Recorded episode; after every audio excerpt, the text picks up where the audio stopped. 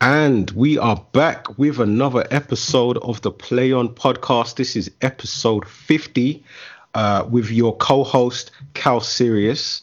Um, today, I am also with one of my co hosts, Ash. How you doing today, sir? Yeah, I'm good, man. How are you? Very good. Feeling in good spirits. We've got this festival of football on, the European Championships, also the Copa America down on the other side of the world. So for us football fans, it's a time for us to just go football crazy. Um, I'm sure we're all pretty excited and in a good mood right now. Yeah, no, definitely. And it's it's Father's Day as well. So happy Father's Day to everyone listening in. Um, just want to give a shout out to my dad, shout out to all the dads, shout out to Ben as well, his first Father's Day. Um, we got another father on with us uh, as well. But yeah, just a big shout out to everyone who's a father, everyone who plays a father role. Um, yeah, we appreciate you. Most definitely. Shout out to Ben. He's uh, obviously, as uh, Ash just mentioned, he's celebrating his first Father's Day. Um, so uh, he won't be with us today. But somebody who will be with us is someone that Ash knows very well. Indeed. Um, he is the manager of Atletico Trotters. He is my gaffer as well. Um, he's an England and a Liverpool fan. Um, welcome, Wes. Do you want your full name or do you just want your first name? Wes is fine. Big shout out to, to, to Big Wes in the building. Thanks, welcome. guys. Welcome, welcome. Wes, I'm quite excited to have you on the pod because uh, I fancy myself as a bit of a football manager when I play video games, but you're an actual football manager. So this is the first time we're going to have a football manager coming onto our podcast, and uh, it is really exciting moment for us here. Uh, welcome aboard. Thanks for coming. No, like I said, thanks for having us. Uh, keen listener since since Ash introduced us um, a few, well, probably about a year ago now. Yeah. Yeah, it's been a little while. Um, do you want to tell us a little bit about what's going on with the Trotters? Because I know that you guys are expanding this year, aren't you? Yeah, so um, the club was formed in 2009. Um, really came off the back of a five-a-side team um, where we were very successful, but just ended up getting lumps kicked out of us week in, uh, week, in, week out. So um, the guys decided it would be best to move to full men's 11 aside football. Um, so since 2009, it literally has been just the men's team going from the, you know, starting off in the bottom of the Brentwood Sunday League, um, and then over time we've we've moved all the way up, and we're in the senior division now, um, which Ash, you've been to see a couple of games. It's it's quite a high quality, really. It's probably the best quality I've seen of a, of a Sunday football league, to be honest with you. Um, but then, yeah, really, a lot of us have had kids, um, are getting older. Um, so it's always been my ambition to, to really have a vets team or a vet set up so that we keep keep the guys within the club, um, but also to have a youth set up both to keep the parents within the club but then also to to you know make make the club more of a brand in the area, um, and also have these players constantly coming through in, in the future. So we're we're not searching for external new players, you know, every, every summer like like we do at the moment. Um, so yeah, from well from now really, I've I've been working quite hard with the guys that are running the vets teams. So we've got two two men's vets teams coming on board. Um, they're, they're very successful in their own right from where, where they're coming from. So they're moving over from Friendford Vets. Um, there's actually a couple of ex Premier League players in, in the squad there. Um, and then also we're going to have two under 10s teams coming across. So an, an ex Trotter who went off to coach for Chelsea has come back and um, he's going to be heading up the youth side of the club. Um, so yeah, it's all it's all going. It's it's a really busy time for the club, and um, hopefully we just continue to grow and we keep these people within the club for many years to come. Yeah, that's that, that's dope. And just a big thank you to you, Wes. Um, obviously, I came over through a recommendation from a, a, mutual friend, and you've always been like really open and welcoming to me. So have the guys as well, like top quality players, but also top quality people as well. So it's a great club to be to be a part of. Oh, you're welcome, Ash. And you know, you know, without me saying it on on here, but the the lads love having you around and uh, love a bit of the banter. We maybe maybe we can go into a bit more detail. maybe. I have one question for you, Wes. Um, obviously, Tottenham have asked every single person in the world to be their manager, and they said no. so I just wanted to know, um, have they approached you, and what's your answer? Oh, I can't. I can't disclose whether they've approached me. Um, you know, these things are private, but um, it would be very difficult for me being brought brought up round the uh, the Upton Park area to, to move over to the dark side. Um, even though I'm a Liverpool fan, you know, close links with West Ham, so it would be a very hard decision for me. Is that another no for Tottenham? Sounds like it, yeah.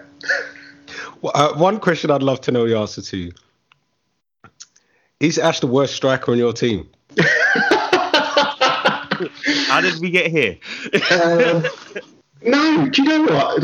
We we actually we don't have a huge amount of strikers within the team, and I've I've tried to crack up Ash to get his backside over on a Sunday many a time, um, but obviously he's got the commitments to the pod. Um, and on top of that, having a, a, young child, I know it's hard for, for, for guys like him to, to get over. But I, have got to be honest, and the difference between when Ash first joined us, um, like he said, he was recommended by an, uh, recommended to us by an ex trotter that we're mutual friends of. Um, he's he's he's definitely improved in that time. I think it's mainly the fitness, but um, I think the last couple of training sessions, Ash, you uh, you blasted in some absolute worldies, didn't you? Yeah, keep keep keep it coming, Wes. Keep it coming. well, I mean, there's there's the worldies, but then there's there's obviously also the um, the comedy fall. Yeah, I've done a few of those ones. Yeah. Um, there was that one. Do you remember there was a training session where I think I got the ball kicked in my face? Do you remember that one? And all of a sudden I turned I turned into like Messi for ten minutes with, got, with, with, a Y.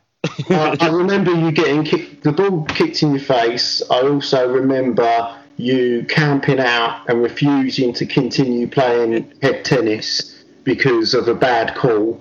Um, so you can be a bit of a you can be a bit of a sore loser. I'm I'm hard to manage. Yeah, you're definitely a prima donna. but but he delivers. Enough about me. Listen, there's some there's some quality football taking place on our TV screens, and I'll hand over to Cal to take us through the Euros. Yes. Uh, so, as I'm sure you listeners have been uh, well aware of, the Euros has actually had some absolutely fantastic games so far. Um, we ha- I don't think we have covered the first round of games. That would have been uh, in the week when we weren't broadcasting. Um, but uh, game week two has just about finished, and game week three is about to be underway. And um, there's this. It's been it's been a mixed bag. There's been some absolutely fantastic results where maybe you could have predicted it. I'm sure a lot of people would have uh, done okay with their ACCAs and their patents and you know uh, and little down the bookies. But then there's also been some shocking results. Um, you know, uh, looking at Finland versus Russia, uh, I'm not sure if any of you guys managed to catch that game, but um, that was one of those kind of games where me personally it's not something that I find super exciting uh, because obviously you want to watch the biggest teams play in the tournament, don't you? Um, but um, I actually thought, you know, just sort of looking at the highlights, I actually thought there were a few chances in the game and there was some good football being played. Um, did you get a chance to see some of that one, Ash? Um, no, I saw I saw the goal, which was good. Um, I think it was a decent game, and I think what's really cool about the Euros is some of the games are on at like two o'clock. So I'll be at work, document in one half of the screen, match in the other half of the screen. It's just really nice to be working and have the live football on. So I, I watched elements of it, but I was currently at work, so I didn't really get invested in the game too much. Um, for me, in that game, it's just it's, it's one player that, that I liked, uh, a guy called Golovin playing in France. Um, he, he, seems like he's got a little bit of skill about him, you know, like a centre mid or like number eight, number ten kind of player can get forward and and create. Um, but um, yeah, if um, if anyone's interested in watching more Russia games, he's probably, I think, the the player to look out for. Um, another fixture is Turkey versus Wales. Now, uh, us Brits, we obviously would have been a bit more invested in that game. Um, there's quite a huge Turkish population in the UK as well, so I'm sure there would have been a lot of banter between uh, Turkish people over here, people of Turkish descent, and and, and the Brits. Uh, there obviously will be a, quite a few Welsh people over here as well. Um, for us, we would be looking out for people like Gareth Bale, people like Aaron Ramsey. Um, you know, Wales played really well. Um, it was 2 0. And, uh, you know, your thoughts on that one, Ashton? Do you think that Wales actually delivered? Do you think the big players, the Aaron Ramsey, the uh, the Gareth Bale, do you think they delivered for Wales? Um, yeah, I mean, they needed to win. Like, Turkey's defense is not great. Like, it's really, really not great. Um, Wales should have probably won a bit more comfortably. Um, they had some good chances in the first half, winning one one 0 Obviously, Gareth Bale missed the penalty. He got two assists and played pretty well. But yeah, I think Wales should be happy with what they've done so far. Um, they got a big game today. But yeah, no, I think two 0 I mean, any game, any win in a tournament is a big win. So, like, congratulations to Wales for doing that, and that should be enough to kind of see them through. I, I think Wales could go through. It's possible. Um, and definitely with the likes of Bale and Ramsey in the team, they can always create. Um, did you get a chance to see some of that game, Wes? Yeah, I did actually. Um, it's really difficult being an Englishman um, supporting the Welsh and the, and the Scottish national teams because you know that they absolutely hate us and they want us to lose every single game. So I don't know why, but I, I actually want them to do well, but I know that they don't want us to do well. So it's a bit of a frustrating conundrum but yeah, I, I, did watch it, and I think um, they they well deserved it. Like Ash said, it could have been more. It probably should have been more. Bale obviously missed a penalty. Um, I think uh, Ramsey missed a couple of really good chances in the first half. Um, so yeah, it could have been three, four, maybe even more if, if they put their chances away. Um, but I think they're through. I mean, if you look at the way the, the rules are in this tournament the best placed third place teams go through as well, don't they? So I think Wales are probably comfortably through. Yeah. Sounding that way. Uh, did you have your eye on maybe one or two Welsh players thinking you might be able to sign them for the Trotters there, Wes? I'm not sure about that. You know, maybe they're a little bit above our stations, but you know, you never know. Maybe the vets team. You know, maybe Bale when he get when he throws the towel in on a on professional football, he might he might fancy playing for the Vets. Looking good for Wales though. Two games played, four points secured. So you know uh, they haven't lost yet.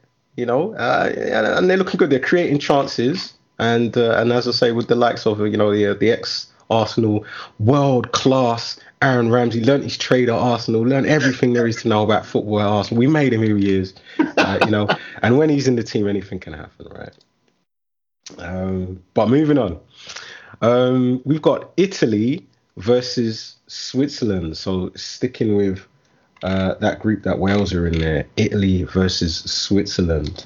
Now, uh, I was saying with Ben on the last time we recorded that Italy are looking really exciting. They've got this record of not having lost a game since 2018.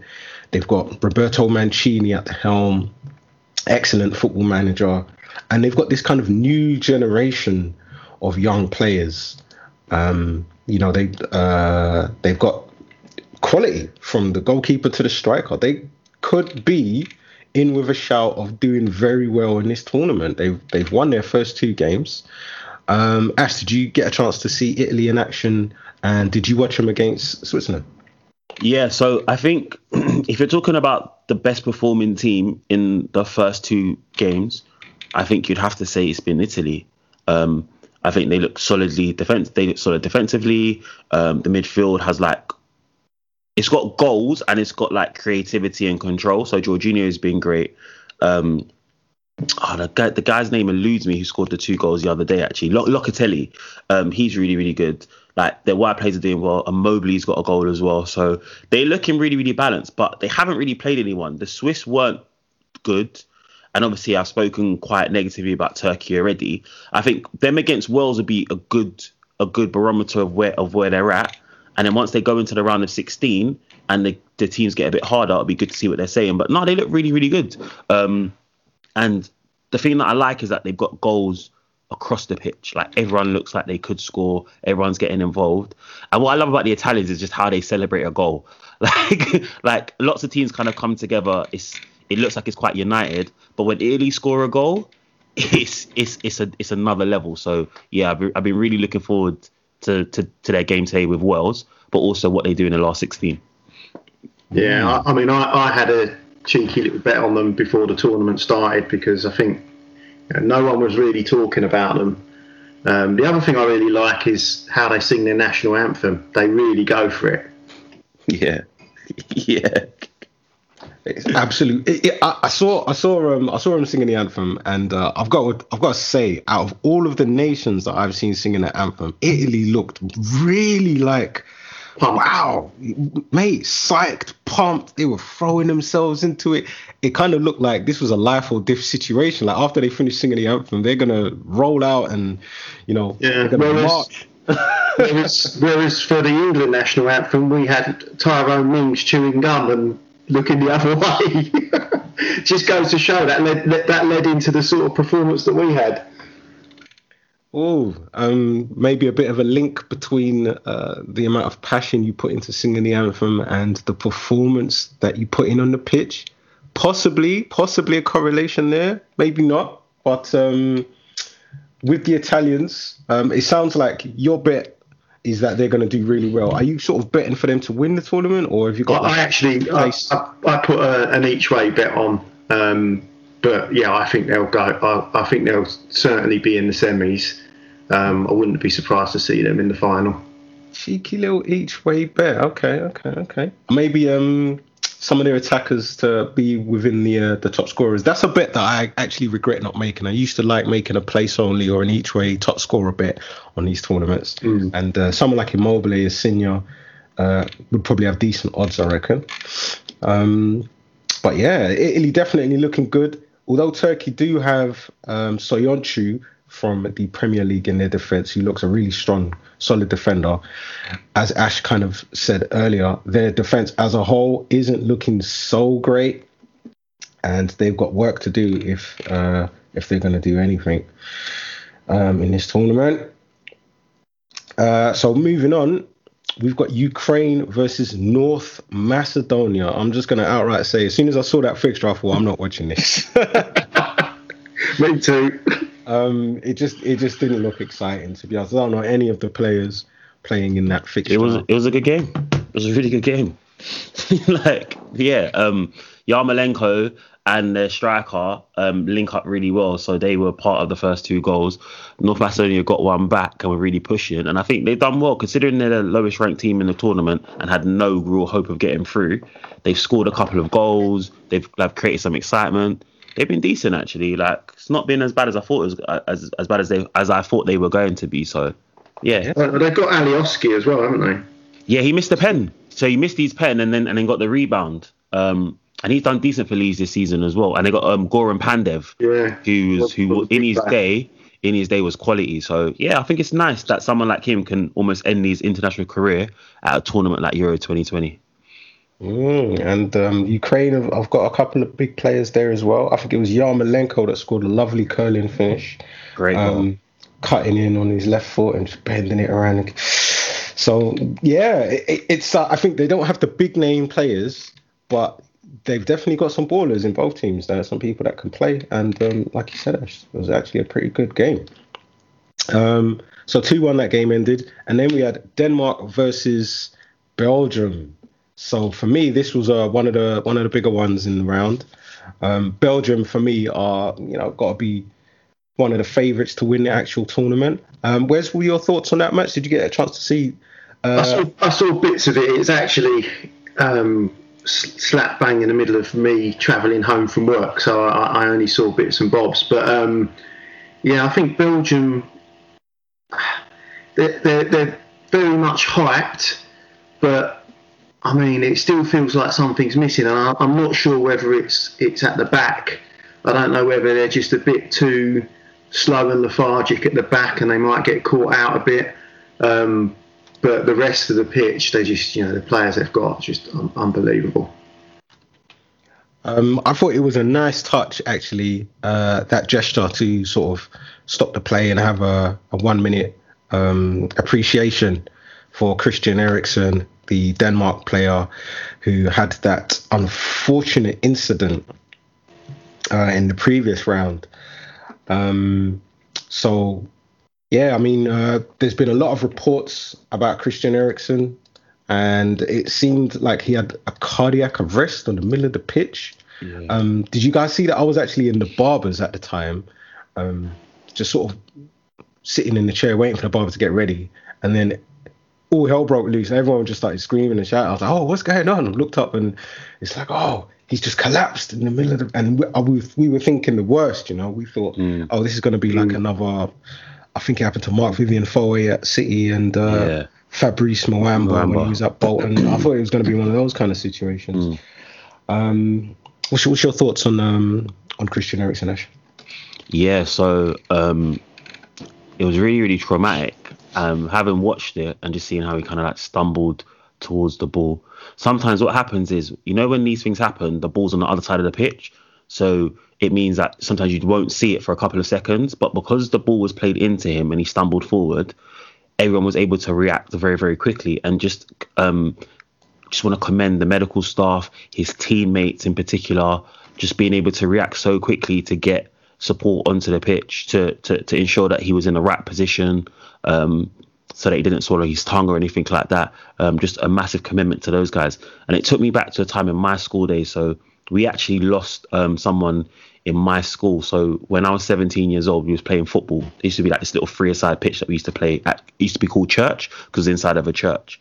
And there's a, a young man called Christopher Harris who went to my school, was in some of my classes, great guy he was playing football, went to lie down, and at the age of 18 had a cardiac arrest and actually lost his life on that day.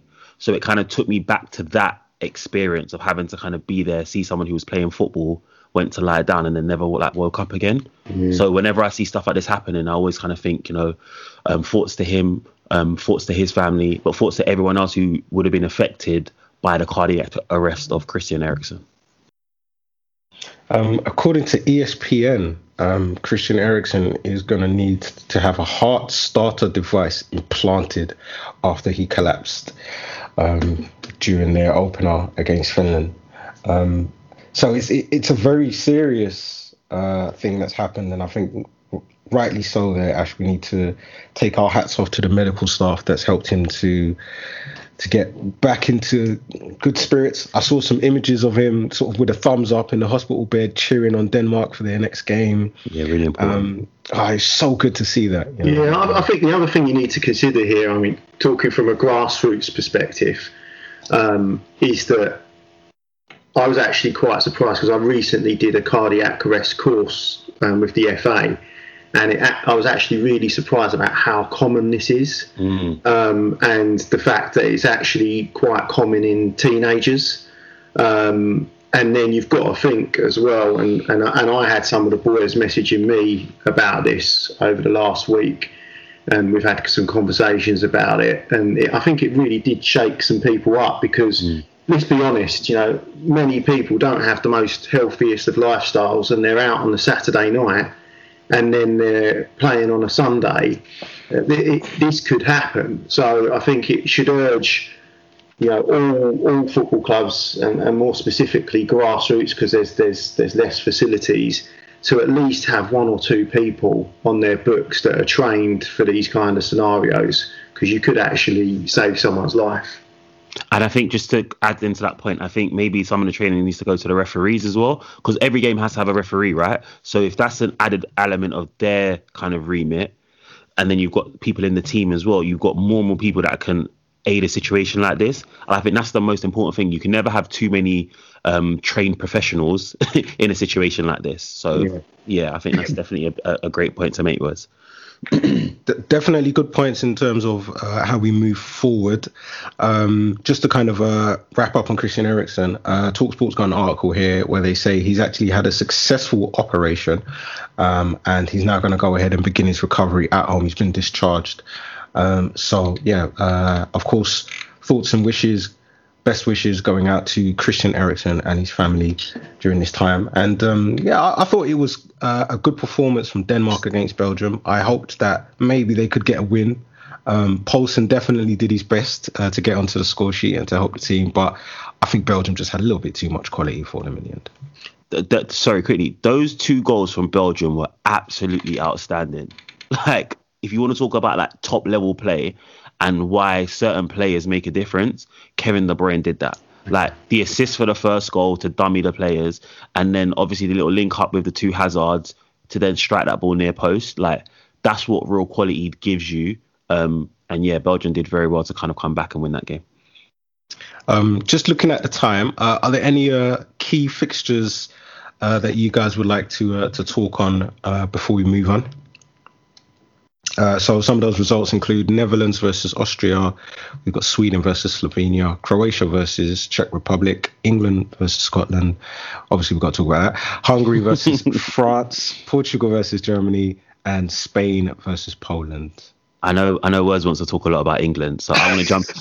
we'll I'm, get into that. We'll get into I'm, that. I'm going to quickly go to Portugal yeah. to Germany for. Um, yeah, great great, great game. I was driving, so I missed a lot of it, but I've watched the highlights since, and what a game! Like, um, that's what the Euros are about. I was a little bit down on the tournament, but when I see games like that, or see the highlights for games like that, definitely a great re- a great way to spend your Saturday. Absolutely, I, I didn't expect it to be so high scoring. To be honest with you, mate, I thought it would be a tight one. And um, when uh, when Ronaldo scored, I thought, okay, this is it. You know, Germany playing without a recognised striker. They didn't look so great in the first game, um, and I thought Portugal were going to go ahead and win it. But to see Germany score goal after goal after goal, I thought it was a great performance from Serge Gnabry. I thought he was absolutely mm. excellent on the left hand side for Germany. Um, and hats off to to Joachim Low you know, uh, I, in the first game, I saw him bring uh, Kevin Volland off the bench. So I thought maybe in the second game, he would start with Kevin Volland to have a recognized striker up top. But he kind of stuck with his guns and kept playing this kind of like false nine. Um, and and it worked. It, it, I think they just kind of overwhelmed Portugal, really, um, overloaded them in midfield.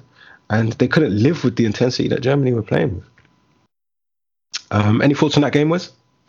Yeah, again, I, uh, Pepe at the back for for Portugal. I was watching, I was watching that game, and I just thought they just looked. They, they looked tired at the back. They just they looked overrun, and I think maybe his years are probably going to catch up on him in this tournament. Um, Germany just looked, as you said, they bossed that midfield. Um, and and really overrun the game. I, I think from when was it about 30 minutes onwards it's just you, barely any of Portugal really. Um, so I, I, still don't I still don't think Germany have got enough to, to to get too much further in the tournament, and there's the potential that they might face England in the next round too. So we'll see. We shall see. Kai Havertz looking very good for Germany right now.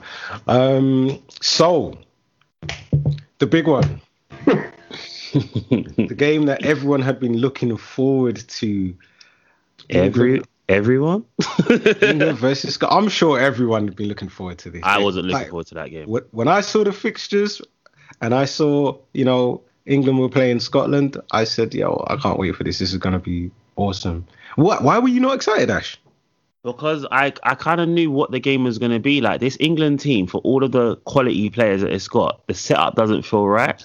Um, I knew that. All right, so in terms of the event in the occasion, England Scotland's a big game, right? If I'm looking at it as a football match based off of what I saw in the first the first round of games, I wasn't looking forward to it, and actually it played out exactly as I thought. Like Scotland did what they could do and got like a noble draw. England just weren't good enough, and the, the the setup and the selection of the team wasn't great. I don't find the English national team that exciting. Like I really, I watch them all the time. I'm just a little bit uninspired, considering the amount of quality in the team, convert, like versus the performances I see from them. The two never really are like they never really correlate. So as a result, I, I I'm I'm expecting to be underwhelmed, if that makes sense.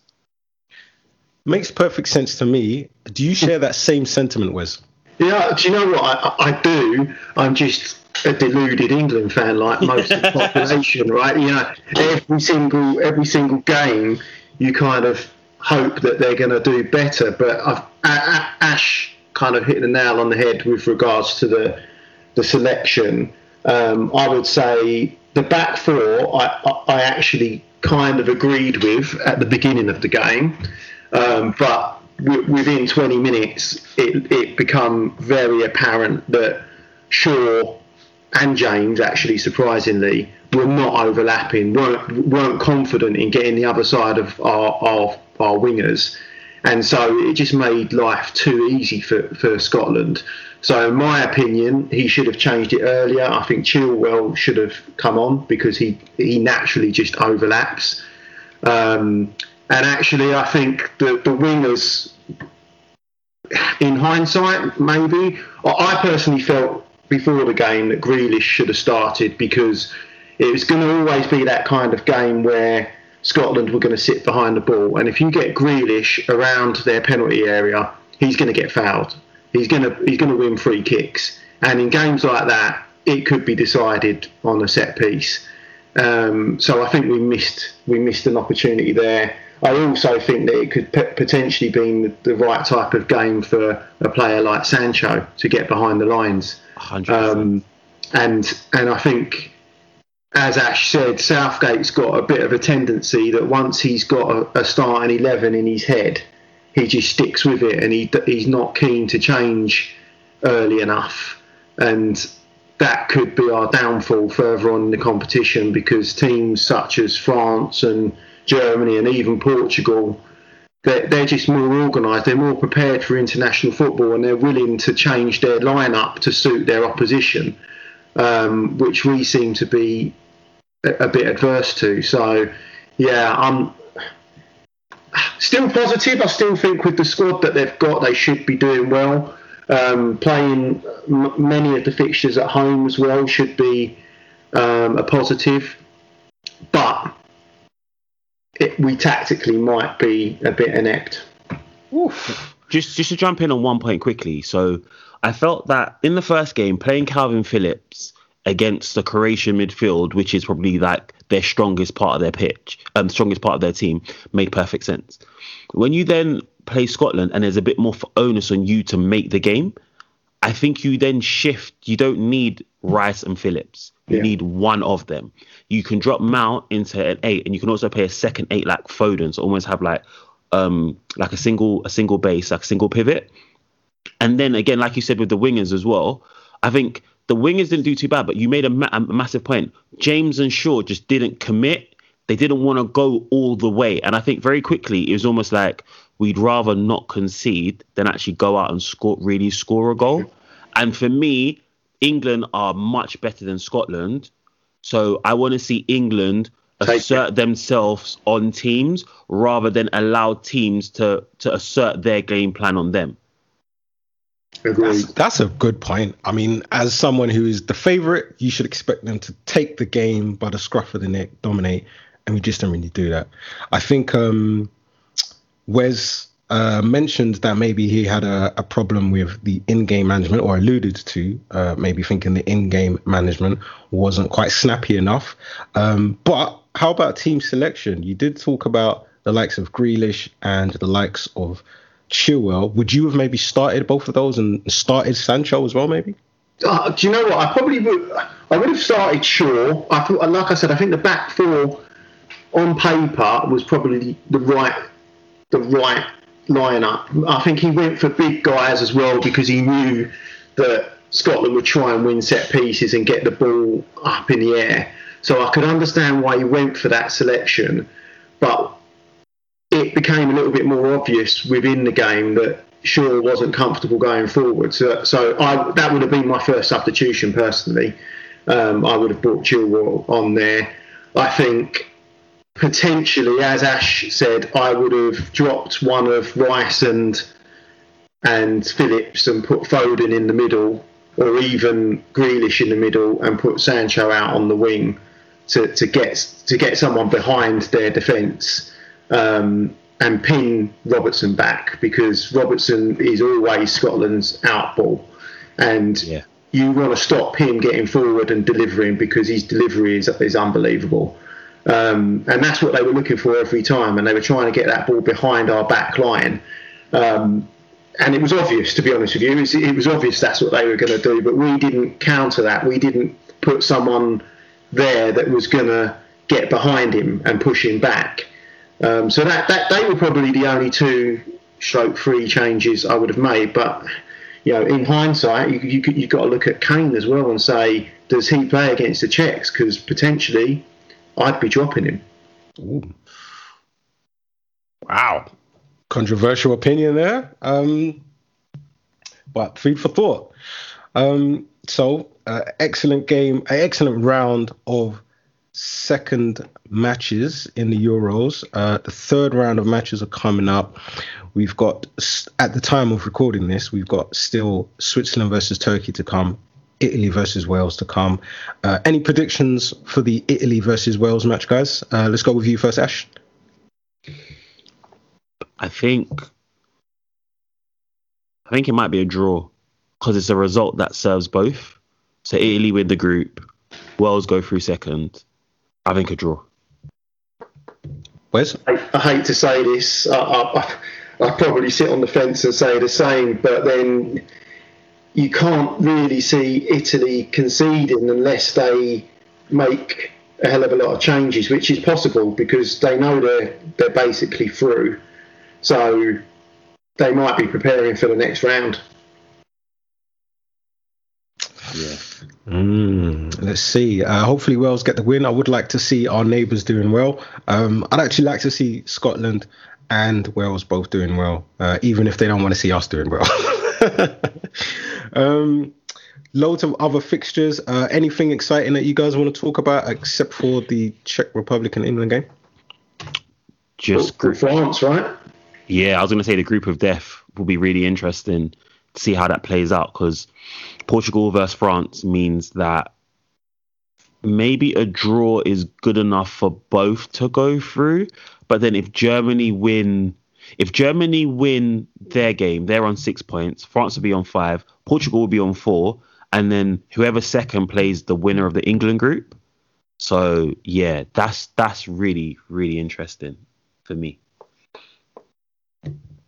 So in in terms of that, in terms of that potential fixture, uh, would you want England to finish second in the group? Wes over to you? oh, you know what? You've got you've got to beat whoever's put in front of you, right?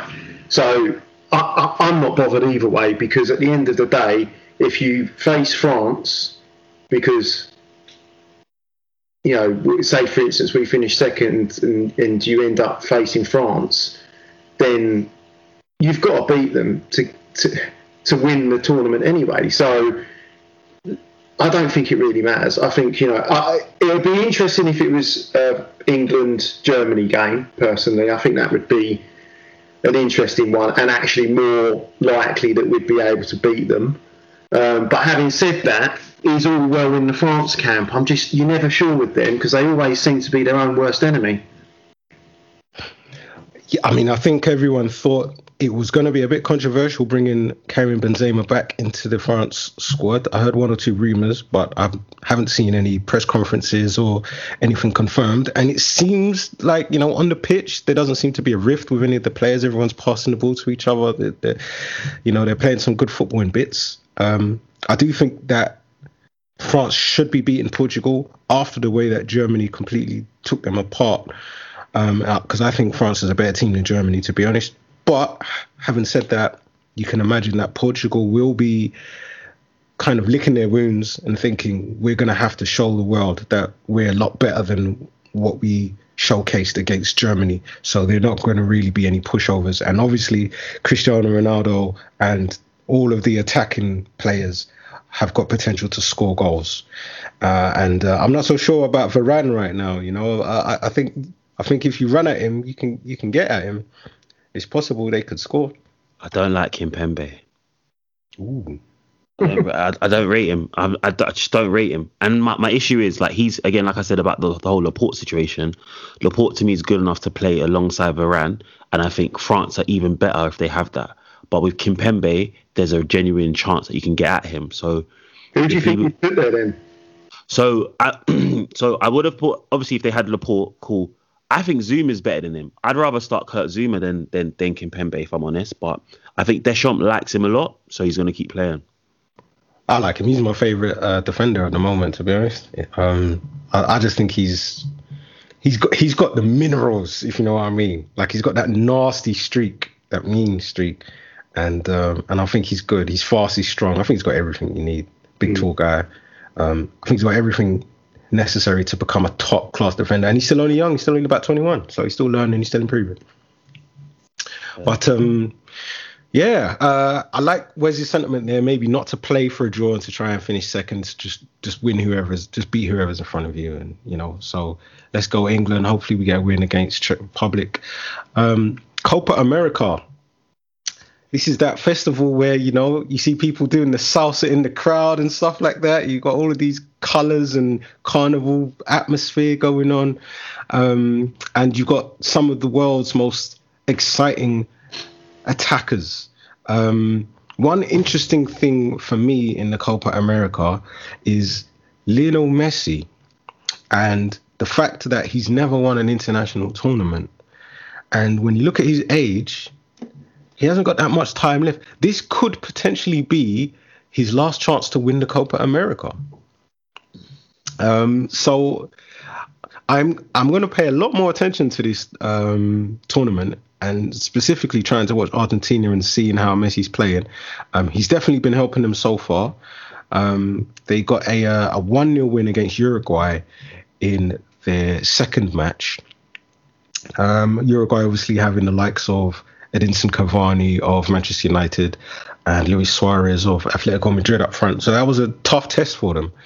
And um, the way that the tournament set up, it looks like it could be an Argentina versus Brazil final if they both uh, qualify from their groups and obviously make it to the final. But the pathway set out for an absolutely brilliant final.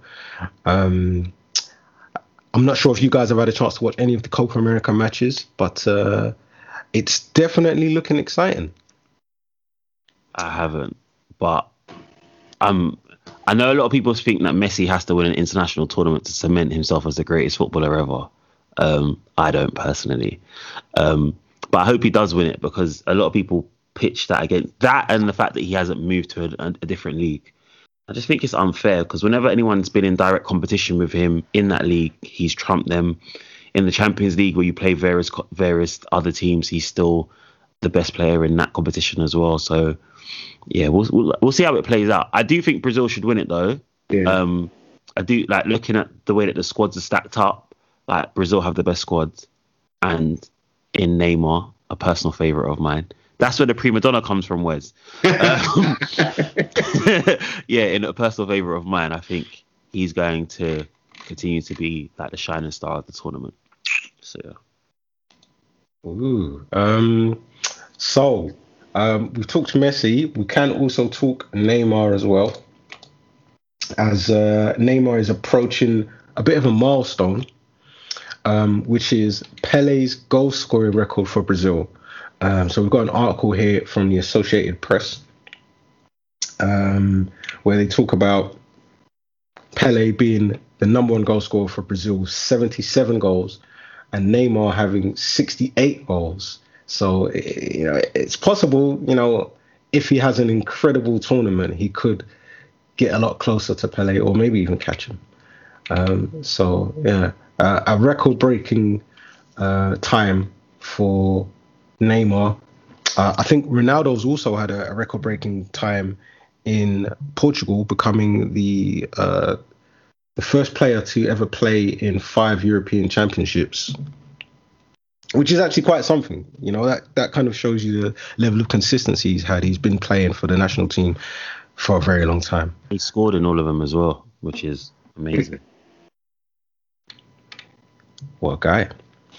Um, I think there was a story about Maradona as well that we need to talk about.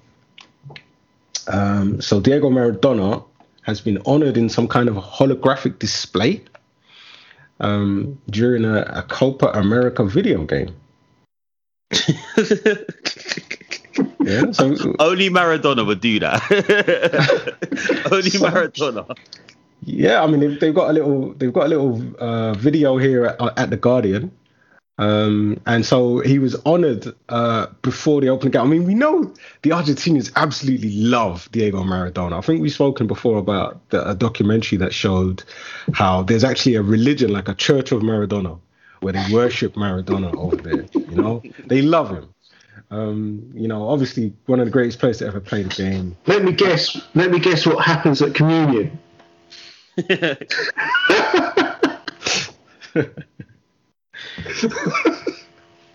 Let's stay PC, guys. Let's stay PC. Let's- let's keep it- let's keep. Um, but yeah, shout out to Maradona and uh, Argentina, um, and also something interesting going on over there in South America is this story. Um, one that uh, that Wes thought was quite interesting.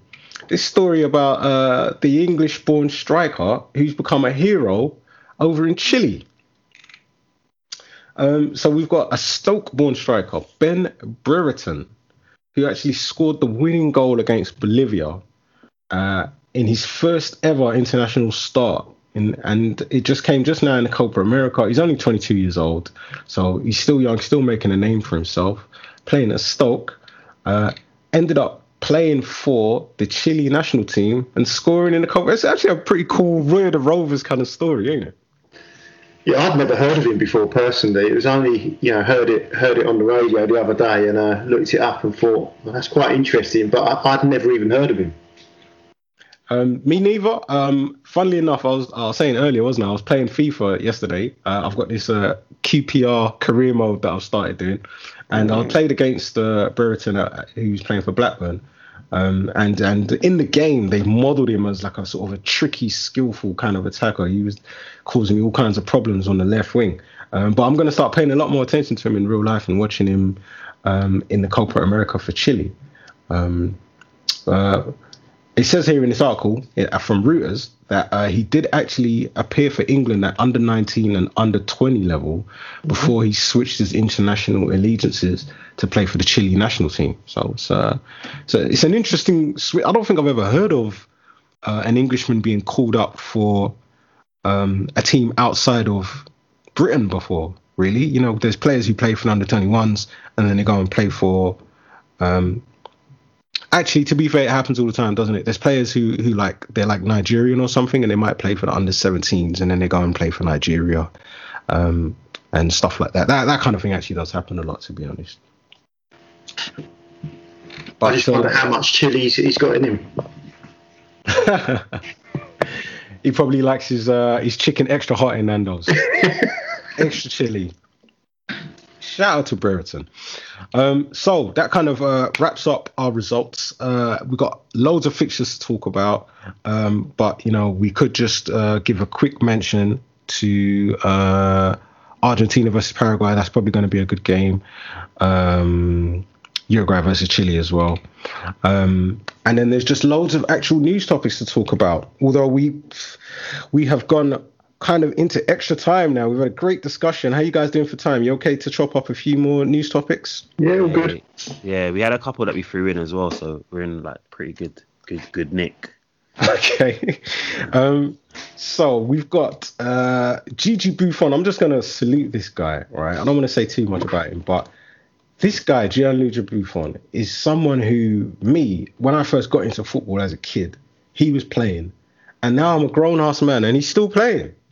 And so for me, it's like on my football journey, this guy's always been there. He's like 43 years old and he's just signed a two year deal with the, the first team that he started playing football with. He's gone back to Parma where, where it all started. Uh, so it's quite a romantic football story there. Um, he actually made 14 appearances for Juventus last season. So at 42, 43 years old, still playing at the highest level. Um, so shout out to Buffon. You know, he's still going. 43 years old, signed a two-year deal to take him to 45, and he's going to be playing in the second tier of Italian football next season. Um, so on to let's look at uh, the Sergio Ramos situation. Arguably the best defender in the world. I think you, I think that's a fair shot. You could argue that. Was Mm, was. I think I think there was a period of time where you could definitely say he was the best centre back in the world. I think that would have been probably I'd say 2013, 14, maybe through to about 2017. There could have been an argument for him. Definitely. yeah, agree.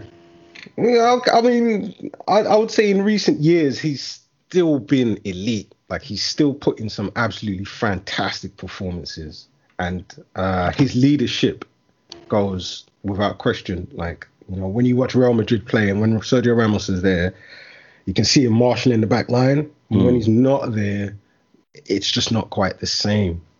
All right, let me ask you one question. Mhm.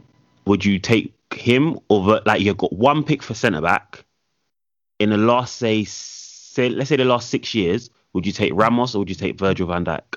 Oh, I mean, see, this is why I say arguably. and this is why I asked the question. when you say it like that, I mean, yeah, Virgil van Dijk is a no-brainer. I'm glad you said that. I didn't need to ask Wes.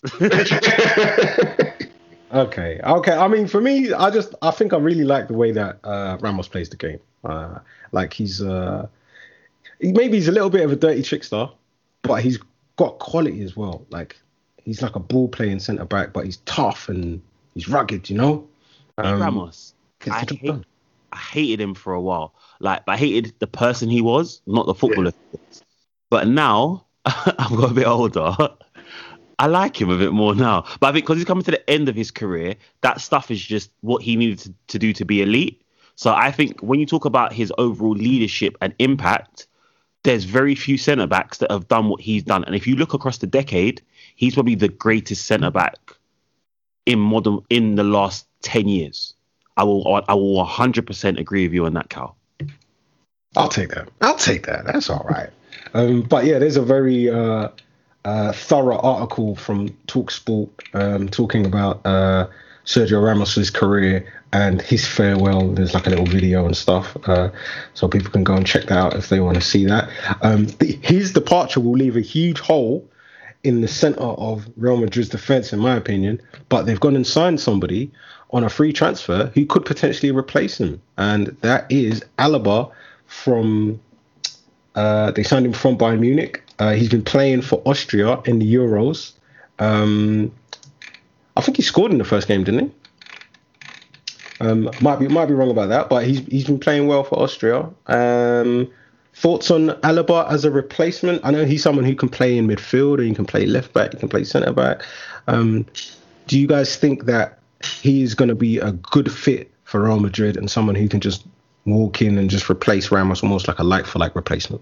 No, I don't think centre centre half's his his best position personally. Um, but on top of that, when you're losing Ramos and probably Varane, that's going to be a very unsettled defence next next season until until whoever is going to be partnering him, if he is playing centre half, um, beds in together. I, I just I can see Real Madrid going through a bit of a um, you know a period of change. For sure, they've changed the manager. So, and uh, apparently Ancelotti couldn't convince Ramos to stay. So he's going to have uh, a big rebuild task on his hands. Um, back to the Euros. Rudiger. So this guy had a had a game where he was a little bit hungry and he decided to take a cheeky little bite out of Paul Pogba, didn't he? He thought he thought I thought he thought, oh, this guy thinks he's a bit tasty. I might just take a little bite out of him. Uh, did you get a chance to, to see that and, and what are your thoughts on that, Ash? Yeah, Rudiger does this weird thing where, like, the bigger the game, the more wound up he becomes. He was like just like so crazy and erratic in the Champions League final that he um, fractured um, De Bruyne's nose and um, his cheekbone. He just gets himself so worked up. Maybe that's just kind of how he's able to perform. He's a very good player, and obviously, when we spoke about the team in the season, his second half of the season form kind of put him in contention to be that one of the centre backs that we spoke about. But yeah, it's just he just does these really weird and erratic things that are just unnecessary. Um, but yeah, he's still he's still a very good player. Um, but yeah, it's just I just think a lot of this stuff is unnecessary. And what was interesting is I know we're going to get into that story in a second, but he didn't get a ban, but Marko Arnautovic did get a ban for his over exuberant celebrations and some of the words that he kind of like um, made towards a fellow a fellow professional. I mean, biting someone's a bit crazy. You tell me what what would have happened Mm. if the same thing happened and it was maybe someone like Suarez who did it. Mm. Uh, I think because I just feel like because he's playing for Germany and you know he's not known for being being dirty as it were. He might be rash, but he's not known for for you know doing any housery of, of late. Um, he he's got away with it, and I think if it was many other players, they wouldn't have done.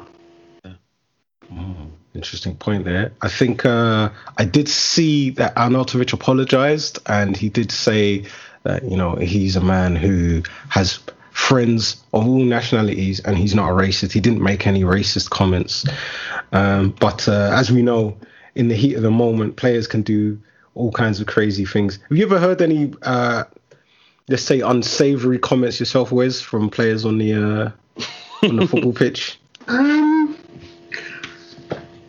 there's definitely been some some shocking language and some um, kind of yeah some some back chat. But when it actually when it comes to racism, I think it's it's interesting because on a Sunday, and I don't know whether that's just the area that we play in or or it's the teams that we play against, but like we I, we have not come across any examples of it at all, and I and I, I purely think that must be the people that are playing in the league, and we we must just have thoroughly you know decent people and normal people playing in our league. But also, I think if anything like that did happen, and Ash, you've seen our guys like. I, I don't think it would be it would be tolerated. I think any kind there's you know you get the banter kind of abuse, but if it if it crosses the line, I honestly don't think people would tolerate it. And I know the referees that we have in our league would would clamp down on it immediately as well. And I'm I'm actually on the league committee, and if we were to hear of anything like that, the team would probably be out straight away. Um, and, and we certainly keep an eye on when we're taking teams on every season because obviously we have a turnaround of teams that fold and new teams that want to kind of enter the league. We do our due diligence. You know, I, I'm looking on social media, and if I've got any inclination that that club might be might have any kind of undertones, then then they're not coming into this league. Well said. Um, so, going from someone who should probably wash his mouth out with soap, we've got Cristiano Ronaldo who says if you're going to put something in your mouth, you should probably wash it with water.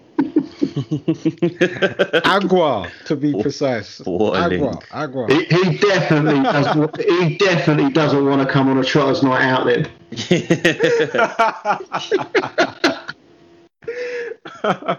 um, well, I'm sure probably off camera he does uh, let his hair down a bit. Um, and maybe he will drink uh, a bit of JD with some coke uh, off camera, but on camera, uh, he was very vocal about not wanting Coca-Cola to be in the shot, uh, and uh, he's kind of pushed the sponsored bottles of Coca-Cola out of the shot and picked up a bottle of water and made a thing about it.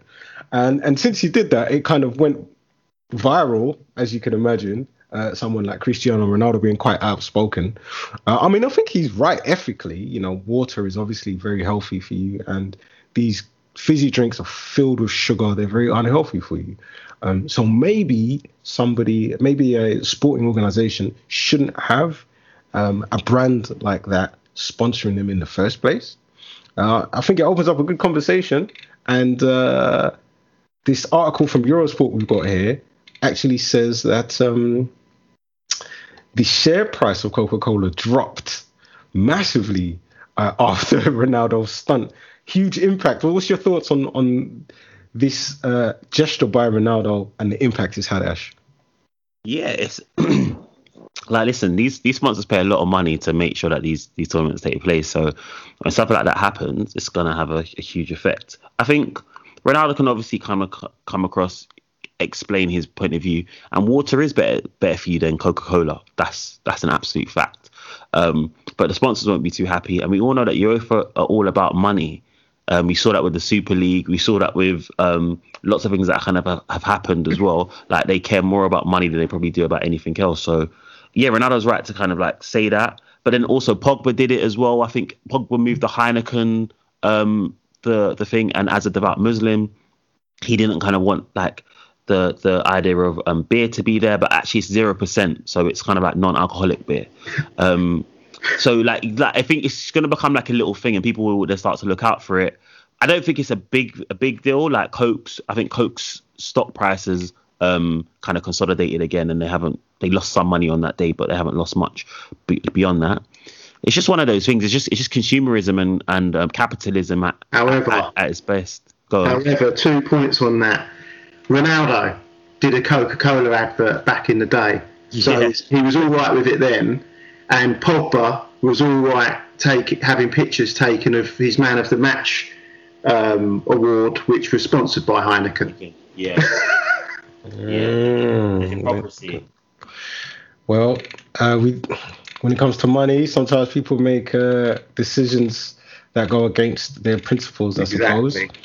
Um, interesting you talking about how this kind of started a trend because uh, I think um, one of the Scottish lads was uh, was caught doing something similar as well, wasn't he? John McGinn.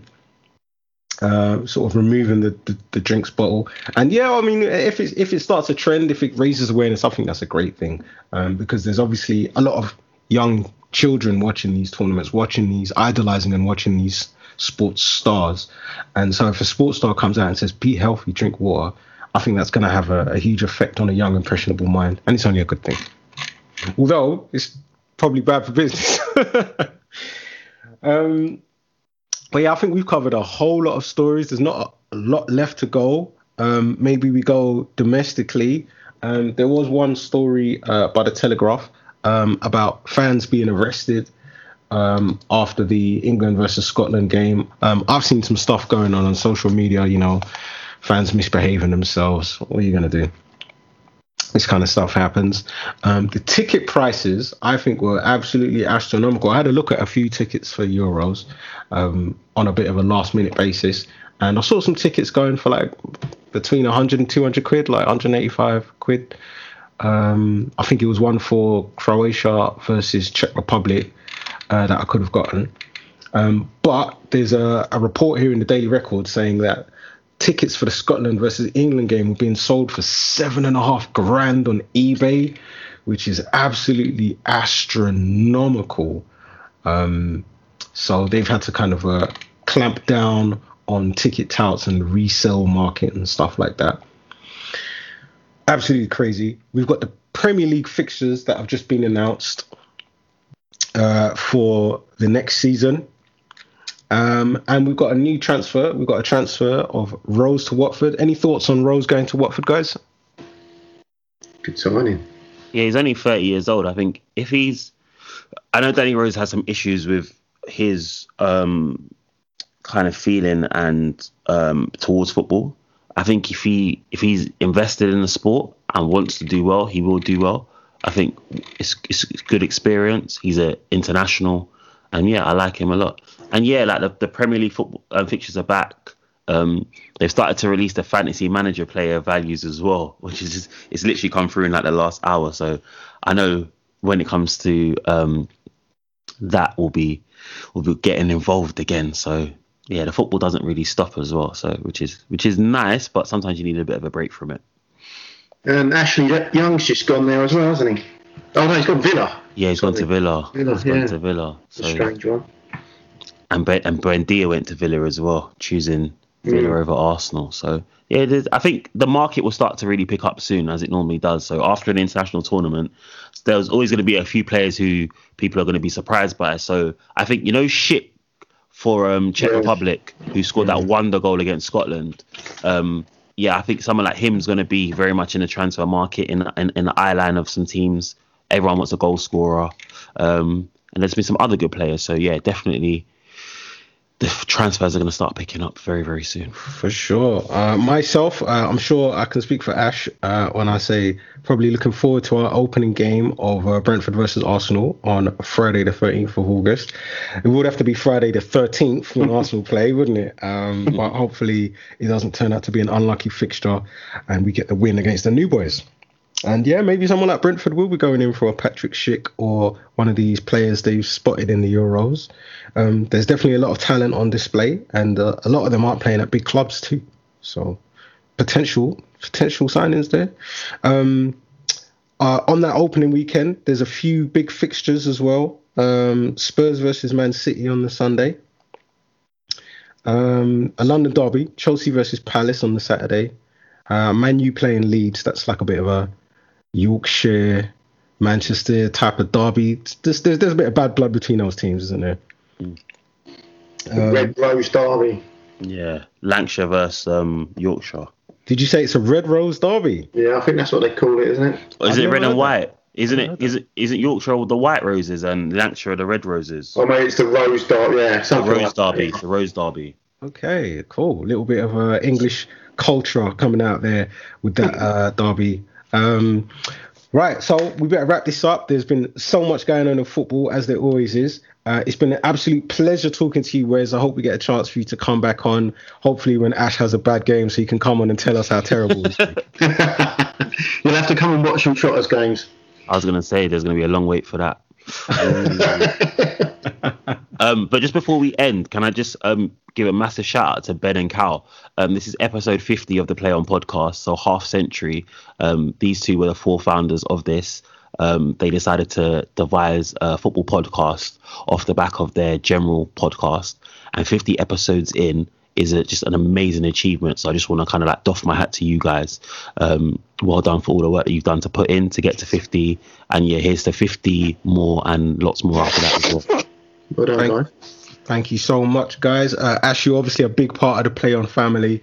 And I don't know if we would have got to 50 episodes without you, mate. You've been absolutely invaluable, uh, bringing lovely guests, knowledgeable, experienced football guests like Wesley. Um, and yeah, together, I'm sure we're going to have another amazing 50 episodes. Let's go. Let's go. That got me excited. I'm pumped up. um, so, yep, thank you all for tuning in, guys. Remember, you can catch us on the socials at podcast play on um, and make sure you tune in in a couple of weeks for another episode everybody be good be well take care of yourselves peace peace